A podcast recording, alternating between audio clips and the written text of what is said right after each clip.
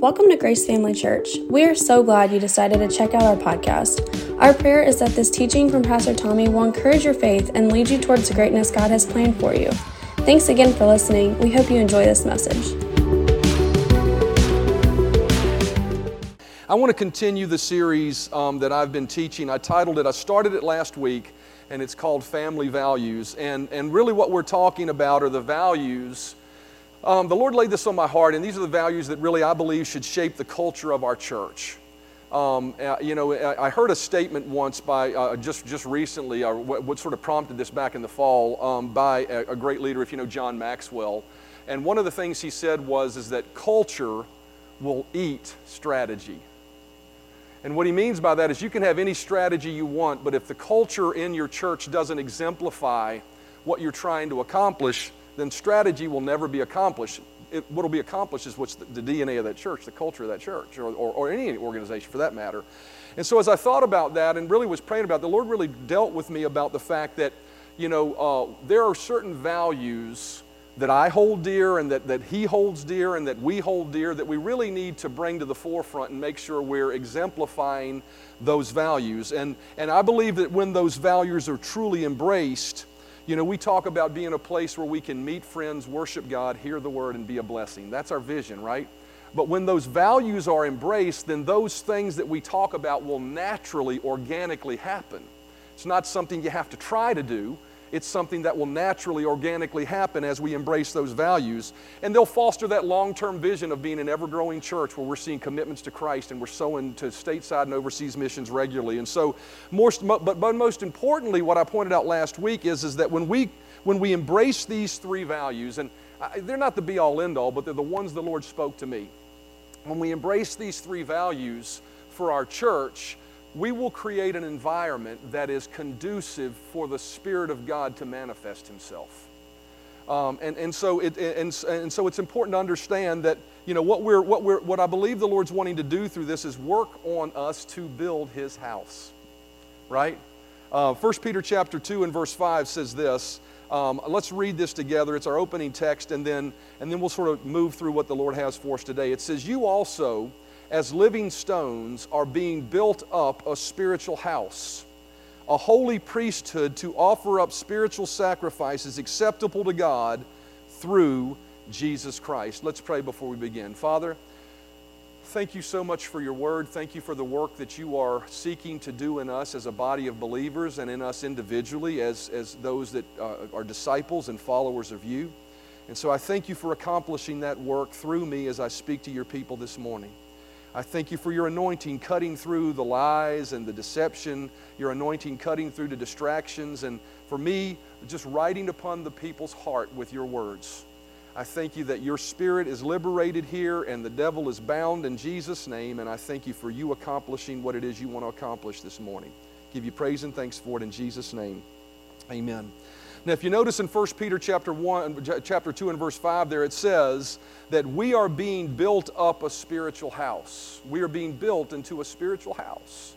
And so, what that verse tells us is that God is in the process of building or doing something with us. We pointed out last week that, you know, how many of you realize you haven't arrived yet? Amen. None of us have, and, and, and no church has. God is always working to enhance and to and, and, and make things more conducive for Him to be present. And so, uh, and so what's happening in our midst is, is an ongoing work. And, and so, in building that house, you know, God is working to establish a place where He wants to dwell. And we said last week this that the quality of what is in a home is what attracts someone to want to inhabit that home, right? You know, you think about, I use this analogy, when you go uh, house shopping or you're looking, if you're in the process of changing houses, you look at the brick, you look at the, you know, carpet, you look at the landscaping, you look at where, you, you consider all of those things to ask yourself the question, is that where I want to dwell, right?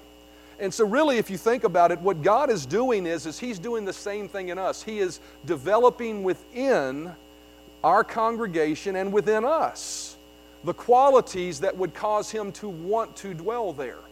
You know, we pointed out the difference in the presence of God and the manifested presence of God. You know, uh, it's, how many of you realize the scripture teaches us that God is omnipresent? He's everywhere, right? He is everywhere. But how many of you realize that, you know, oftentimes He may be right beside you, but you may, may not sense Him being there? And that's the difference in the presence of God and the manifested presence of God. There are certain things that will bring about a manifestation where you're aware of them. And I had, you know, Kevin stand up last week and I said, Hey, do you guys all see Kevin? You may not have even recognized Kevin was here last week, right? But when I had him stand up, he was manifested in our presence, right? And so, what we're talking about is creating an atmosphere where God wants to dwell. And so, Psalm 127 and verse 1 says, Unless the Lord builds the house, they labor in vain that build it. Unless the Lord guards the city, the watchmen awake in vain. What is that saying? It's saying that unless God is developing in us what it is that He wants to accomplish, see, because a lot of times what winds up happening is, is we're trying to do something for God, right? We're trying to live for Him or we're trying to please Him. And, and, and, and I got to tell you, that's not what God wants us to do with our lives. As a matter of fact, that's the whole reason Jesus came, was so that we didn't have to strive to be something He wanted us to be, but so that He could live in us and work in us and will and do His good pleasure, and we could become who it is He wants us to be, right? And, and when, when we say become who it is He wants us to be, it's really us becoming what He created us to be. See, the thing you have to understand is, is the choices you make many times may be very contrary to the very person He's called you to be. Right?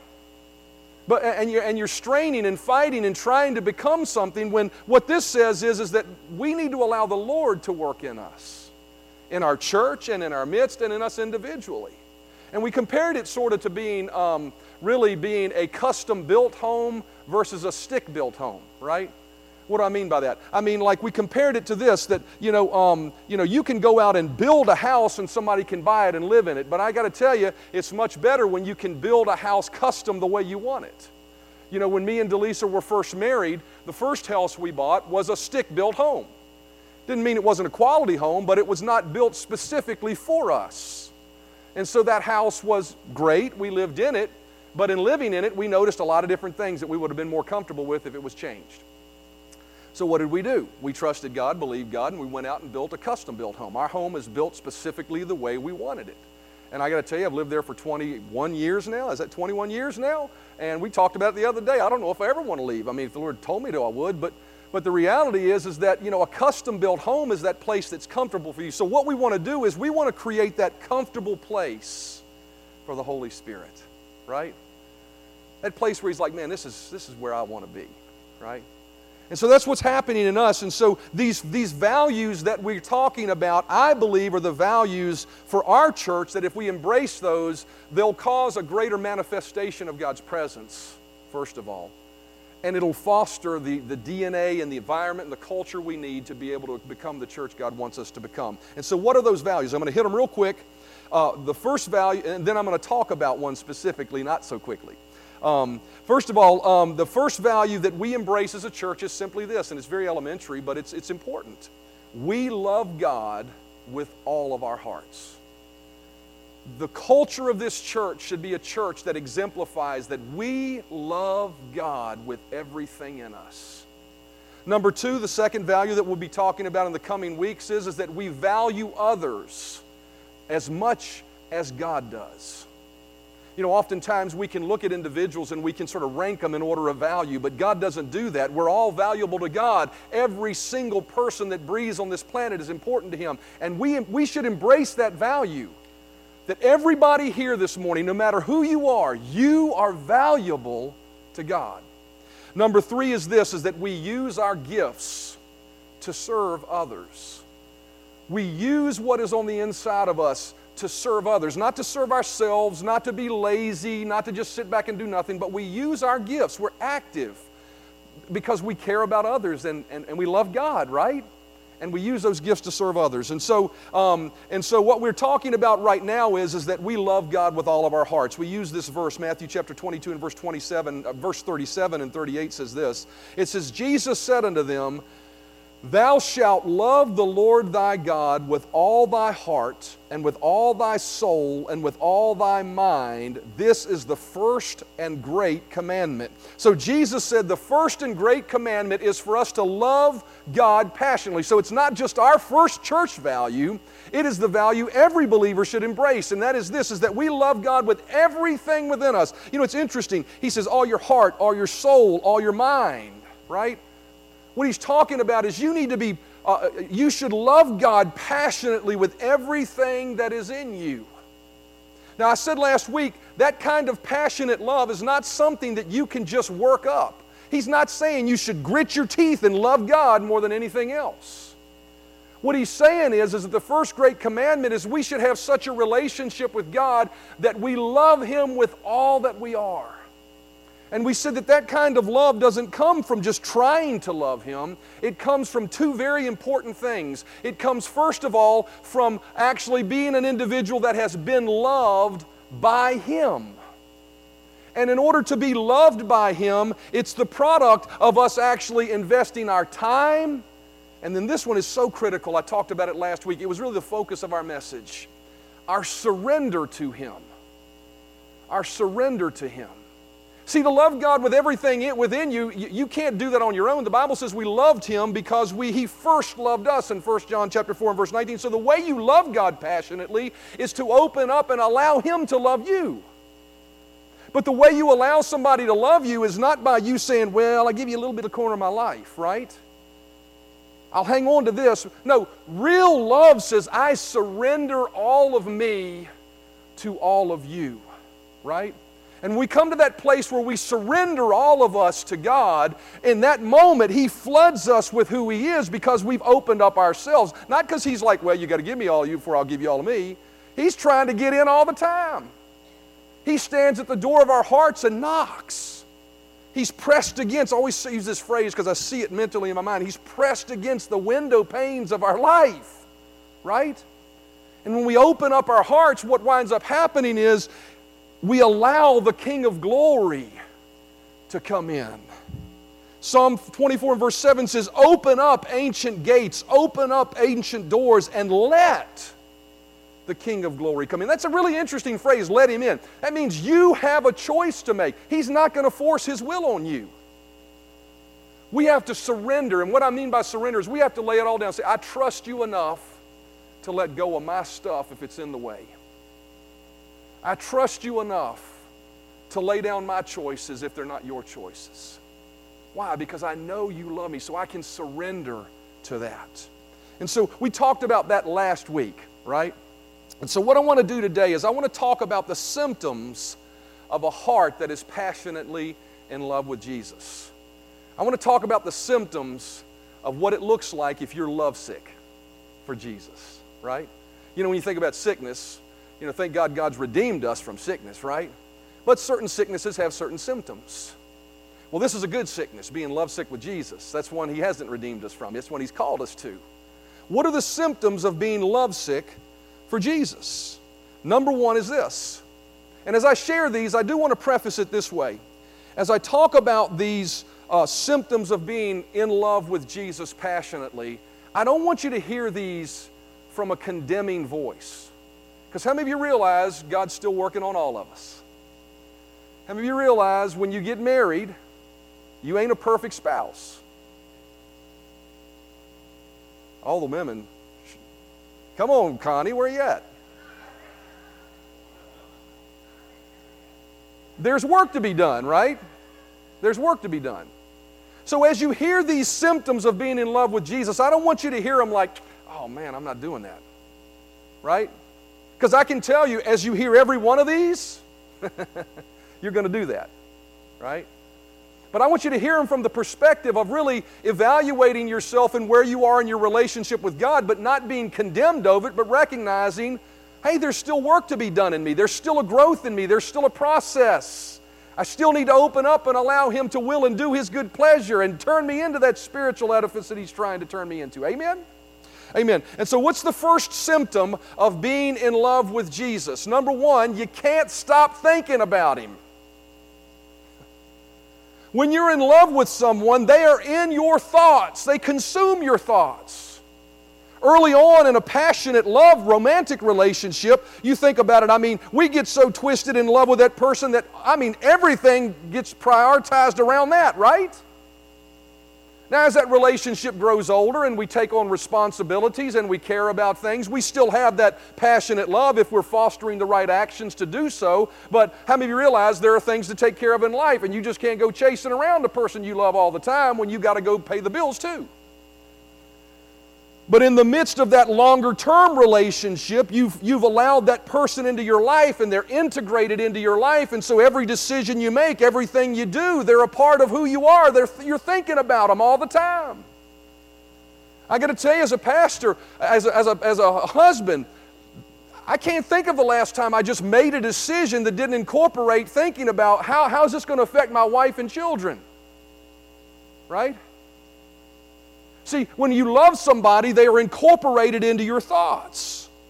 Psalm 63 and verse 7 says, the psalmist said this about God I, lay, I lie awake each night thinking of you and reflecting on how you help me like a father. I sing through the night under your splendid splendor shadow, offering up to you my songs of delight and joy. Notice what he said. He says, I lay awake at night and think about you. His thoughts were consumed with thoughts of God.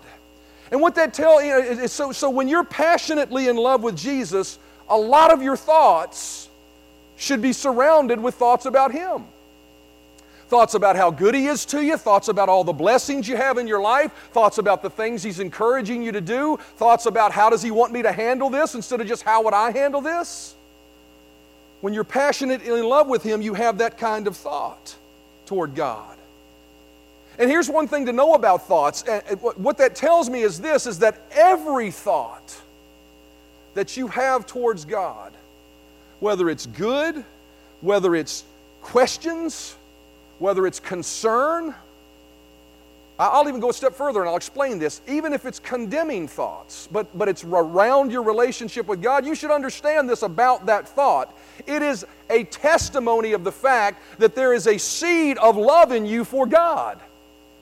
Why? Because you wouldn't be concerned about it if you weren't thinking about Him in that light.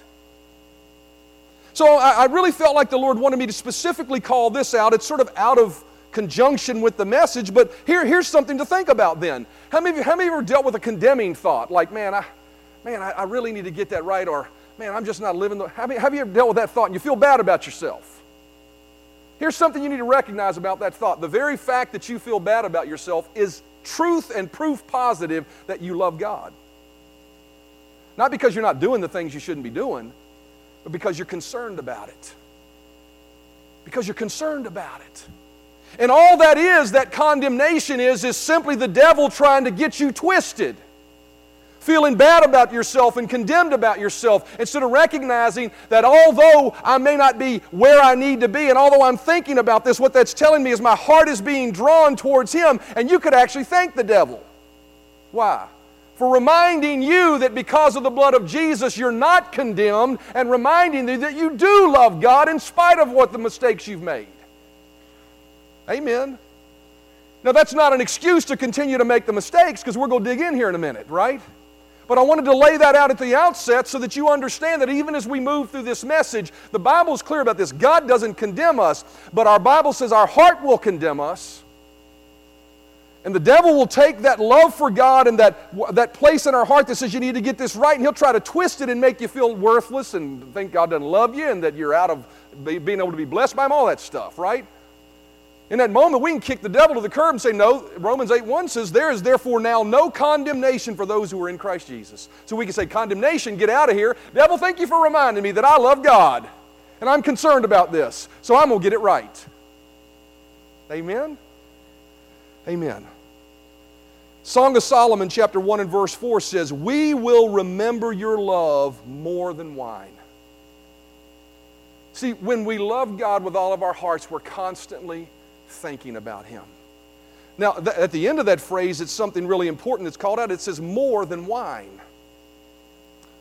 Why does it say more than wine? Is it specifically wine that's the problem? Well, I don't think so, but I, I think, you know, many times, you know, when we go through stressful situations or, or when people go through stressful situations, one of the first things they say is, man, I need a drink, right? what he's saying is, when I'm going through tough times, I'm not going to turn to anything but you. I'm not going to let anything stand in the way of my love for you. I'm going to remember you when it's tough. I'm going to remember you when it's good. I'm going to remember you when I'm up. I'm going to remember you when I'm down. You're going to fill my thoughts no matter what, Lord, Lord, because I love you with all of my heart. So, one of the symptoms of being love lovesick for Jesus is you're always thinking about Him. What's another symptom? Another symptom is this your world revolves around Him. He doesn't revolve around your world. You know what I mean by that, right? See, a lot of people live their lives saying they love Jesus, but they're fitting Him into their lifestyle. They're fitting Him into their schedule. They're fitting Him into everything else. But when you love God with all of your heart more than anything else, everything revolves around Him. Right? Think about it for a minute. When we're consumed with someone in our life that we love, they become the focus of our attention for parents when we have children, you know, and we love children with all of our hearts, and we should love our children, they become a focus for our life. We could take it even more lightly. When we love hobbies or certain things, right? Everything else stops for that. Right? I got to do that above everything else. Our hearts were created, here's something our hearts were created to have something, one thing, as a singular central point of focus. We were created that way. You know, I heard a guy say one time, you can't have multiple priorities. It's a sheer, it's an oxymoron to even say that. A priority is a priority, it's the number one thing. Right? So, when it comes to loving God with all of our hearts, when we are passionately in love with Him, He is the reason, He is the, he is the center point. He, our life revolves around Him.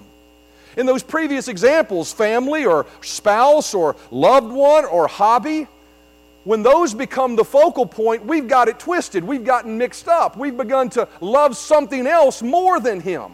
And all of a sudden, He becomes the planet around the outside of our sun instead of the sun being the center of everything that revolves around it. Amen. We've allowed those things to become the source of our satisfaction when they never were intended to be. See, when we raise something up as a pedestal and let that be the source of that be the focal point, and we say, Lord, I can't take my eyes off of this, I can't put you in that place, it becomes the source. And, and God warns us about that. Exodus chapter 20 and verse 3 says, You shall have no other gods before me. Now, did he say that in a dictatorial, if that's a word? You know, you shall have, you know, like, like Moses, you know, we, we, how many of you ever seen the Ten Commandments, Cecil B. DeMille's Ten Commandments? He goes up on the mountain in the fire and roar, roar, here's all the commandments. Well, I'll tell you, God is a consuming fire, and we should be understanding that we're not playing games with a make believe God. He's very real, and we need to honor Him and fear Him to a certain respect. But when he says, You shall have no other gods before me, it's not like, I got to be God and you got to bend your knee. No, it's he's warning us and lovingly telling us. Why? Because he knows how we were created. He created us. You were not designed to have another God except for him. And you'll never be satisfied if you don't put him first. There'll always be an element of dissatisfaction within you. Jeremiah chapter 2 and verse 13 says, For my people have done two evils. Now, that word evil, it doesn't mean that they're nasty, mean people. What it means is they've done two hurtful things to themselves. Right? They've done two evil things. They have abandoned me, the fa- they have abandoned me, the fountain of living water. What he's saying is, they've abandoned me, and I'm the fountain of living water. They're hurting themselves this evil choice to hurt themselves, maybe not even realizing it, they've abandoned me, the only source that can satisfy. And they have dug out for themselves cracked cisterns that can hold no water at all. What's he saying? When you put another God in front of me, when you put, when you put that choice, that whatever it is, when you put that in front of me, you've hewn out something that will not satisfy you in this life, but more importantly, in the grand scheme of eternity. And that's not something you want to play around with. See, he's the fountain of living water. Psalm 73 and verse 25 says, Whom have I in heaven? This is what the psalmist said. He said, Whom am I ha- have I in heaven but you? I desire you more than anything on earth. My health may fail, my spirit may grow weak. Wait a minute, isn't that a faith? That's not a faith statement. What are you doing, David?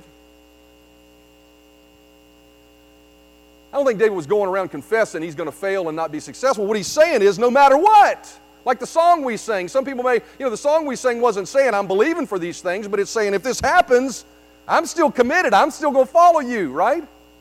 He said, My health may fail, my spirit may grow weak, but God remains the strength of my heart. He is mine forever. What was he saying? He was saying, You're the priority in my life. My world revolves around you. And so that's a symptom of being lovesick for Jesus. What's another symptom of being lovesick for Jesus? You can't get enough time with Him. You know, when you love somebody, you just can't spend enough time with them.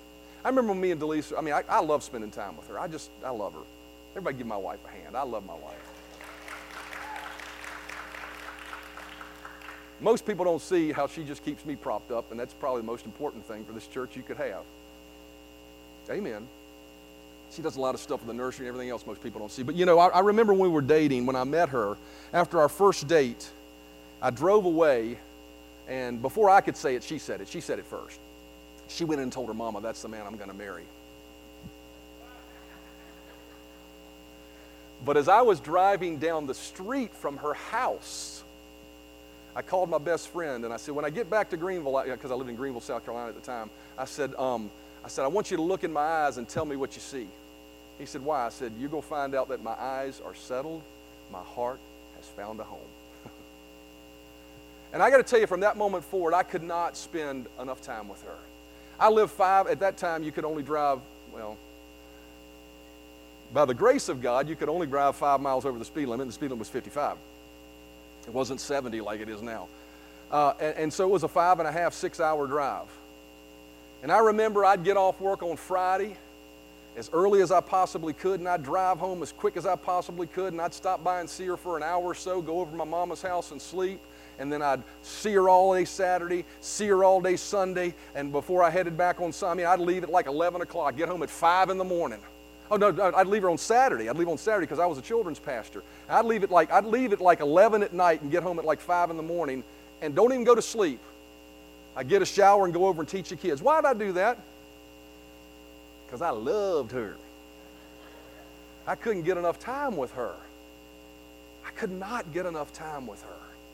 And when you love somebody more than life, when they are the passion of your life, you cannot get enough time with them.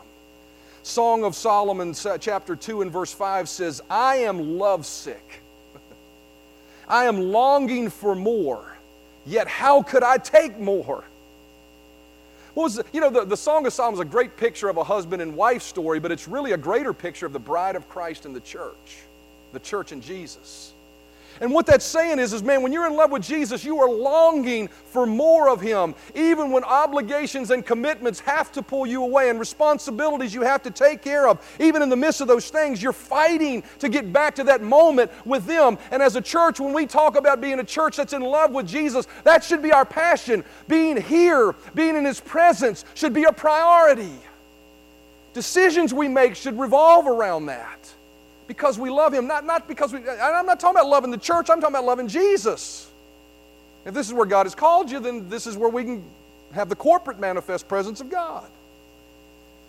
Psalm 63 and verse 1 says, You, God, are my God. Earnestly I seek, for, you, seek you. I thirst, you, thirst for you. My whole being longs for you. This is a symptom of a lovesick person. Just can't get enough of Jesus. Psalm 122 and verse 1 says, I was glad when they said to me, Let us go to the house of the Lord.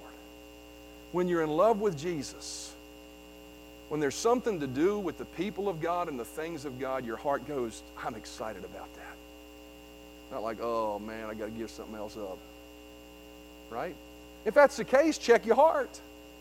Are you passionately in love with Him? Is He the priority in your life? Here's another symptom of being lovesick with Jesus you are faithful to Him.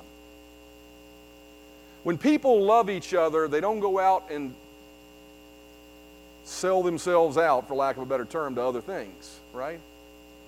They're faithful to the one they love. That's why when you stand at the wedding altar, you say, I will be faithful to you until this day forward, right? I'm gonna, you're mine and I'm yours.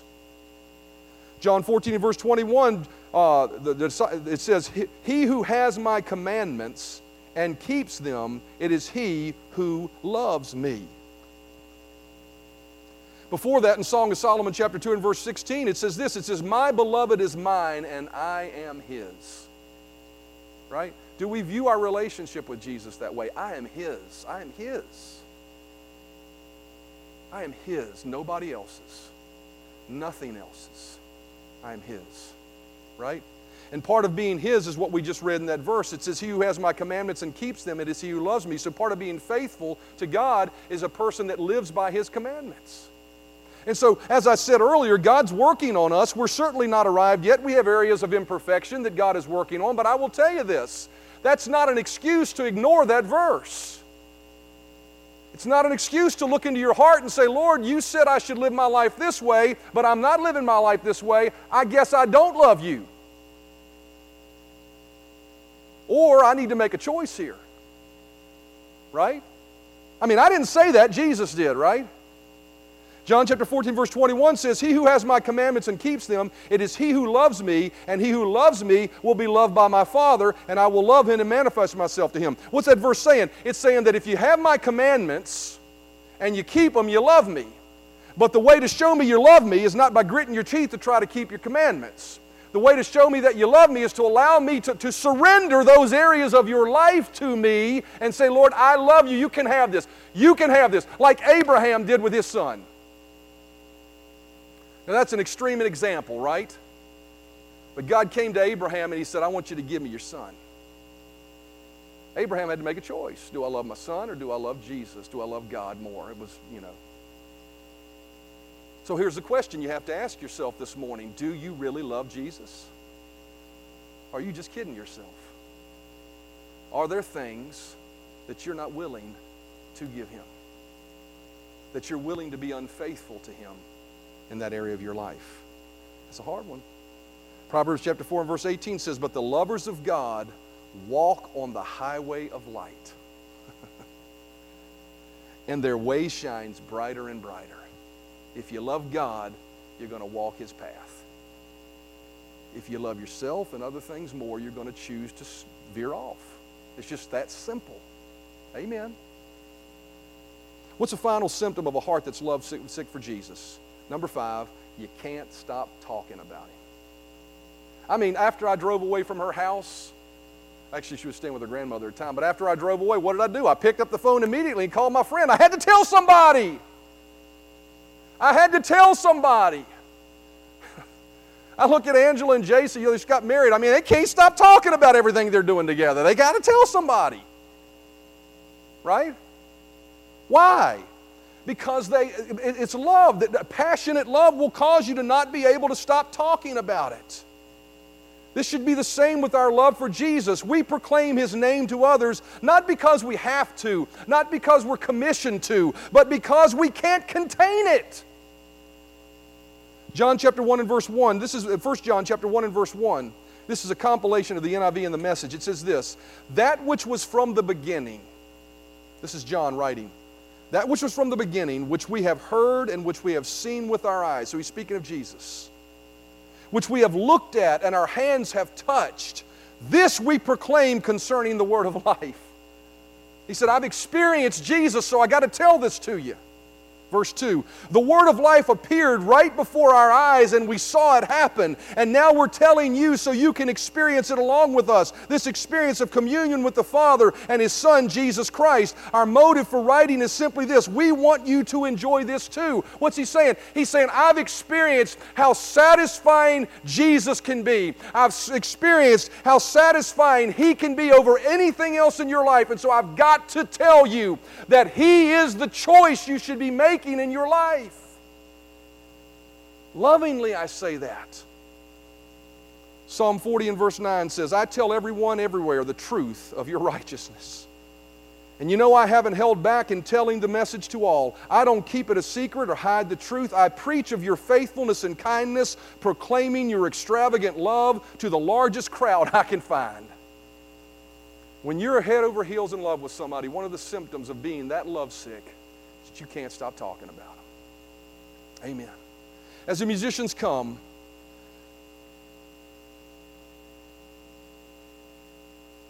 I believe God is calling us as a church to a greater level of love for Him. I'll say that again because I don't want to be distracted, and I didn't plan on saying it that way, but I believe it was sort of inspired the way it came out. I believe God is calling us to a greater level of love for Him a greater level of love for Him. Here's the question you have to ask yourself because it requires something of you to love someone that much. Are you ready? I believe as a community of believers, we're to be passionate about Jesus where He is always on our mind. And it's a sign, uh, people recognize it. Man, people go to that church, that's all they can think about is Jesus, Jesus, Jesus, Jesus, Jesus. That's a good thing. That our world and our choices revolve around Him and His will. You know, I'm reminded of a story that, you know, Brother Hagin, uh, Brother Kenneth Hagin, he established, I, I, call him Brother Hagin, but I, I, never really knew him that well. As a matter of fact, I shook his hand once and he laid his hands on me once. That's it. But he established our, uh, the, the school I went to, and, and I remember this one of the stories he talked about, you know, having God as a priority in your life. And there was a man in his church who was offered a job and that job was, um, I mean, uh, lots of money in another town. And at that time, churches were not as prevalent. You know, you got a church on every corner now. Maybe you did then, I don't know. But, but uh, he asked the guy this question. You know, he said, In considering taking this job, have you asked yourself the question, is there a church there that God would have you attend? And the guy said, Well, I don't know. And he said, Then you can't go. Do you love God more than money? What's more important than being in a church community where you can hear the truth of God's Word the way you should hear it? Amen. I believe we should be a church where we can't get enough of Him so that when the doors are open, we come running. Amen. When we're living holy lives in faithfulness to Him, that it's clear to people that we love Him so much, we'll do anything He asks. and we're exuberantly talking about Him to everybody around us. As I think about this passionate love for Jesus, I tell you this, I'm always real careful about being heavy, right? Because the Spirit of God doesn't bring heaviness, but there are heavy topics that we should embrace, right? And that's a different kind of heaviness.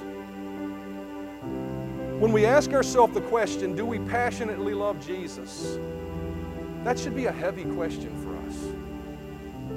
It shouldn't be a flippant, yeah, I love him. It should be a soul searching question.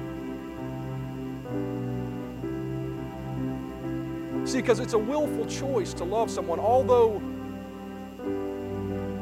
you can't conjure it up and make up passionate love, there still is a moment of willful choice to submit to His love so that you do have that passionate love. It's a willful choice.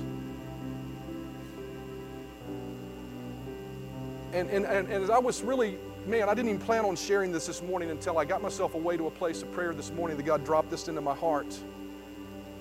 Although we can't conjure up His love, we must make a willful choice to respond to it when it calls us. This morning, as we close the service, I ask you the soul searching question Do you love Him with all of your heart? Is He the priority above all else? There came a point in Peter's life where he had to answer that question. If you remember, he, we read the verse earlier. He said, You alone have the words of life, Lord. You alone have them. He expressed the fact that he was his priority. But that heart was challenged with a question Jesus asked him after Jesus rose from the dead. Peter had fished all night, didn't catch anything. Then they caught some fish, brought them to shore. And we find in verse 9 here, it says, Then as soon as they had come to land, they saw a fire of coals there, and a fish lay, laid on it, and bread. And Jesus said to them, Bring some of the fish which you have just caught. And then down to verse 15. So when they had eaten breakfast, Jesus said to Simon, Simon, son of Jonah, do you love me more than these? Now, there's been countless theological conversations about what were the more the these, right? Was it the fish? Was it his fishing business? Was it the other people sitting around with him? But regardless, it was a soul searching question. Do you love me more than something that you consider a priority? Do you love me more than these? And he said, Yes, Lord, you know that I love you. How many times have we said that but really not thought about it? He said to them, Feed my lambs. Verse 16, he said him again a second time, Simon, son of Jonah, do you love me? Obviously, the first response maybe didn't get his attention. I don't know. Some people say he did it three times because he denied three times to restore him, and I, I get the analogy of that. But the reality is, he sat there and he asked him a second time Simon, son of Jonah, do you love me? And he said to him, Yes, Lord, you know that I love you. And he said, Tend my sheep. And then he said to him a third time, Simon, son of Jonah, do you love me? Peter was grieved because he said to him the third time, Do you love me? And he said, Lord, you know all things. You know that I love you. And Jesus said to him, Feed my sheep. We, hear, we have here a moment where Peter has to make a choice between something and the love he had for Jesus. My question for you this morning is, is you know, do you really love him? Or is there something you love more? Because if there's something you love more, at least be honest with yourself and know where you're at right now. You're not a lover of God more than that. He's not your God. That thing is your God. So I issue you the same challenge and even possibly this uncomfortable question to ask yourself Do you love Jesus more than anything? Not just with your words and your casual commitments, but do you love Him enough to lay aside the thing that He may be speaking to you about this morning?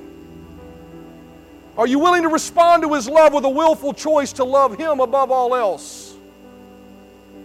I believe He's calling us as a church to a higher level of love, a higher level of commitment, a higher level that says, Lord, I love you more than anything, and nothing else matters but you.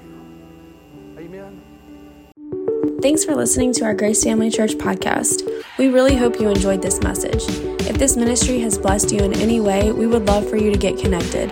Just go to gfcva.info to learn more about who we are, how to give to this ministry, or how you can get involved. Thanks again for listening, and we hope to see you soon.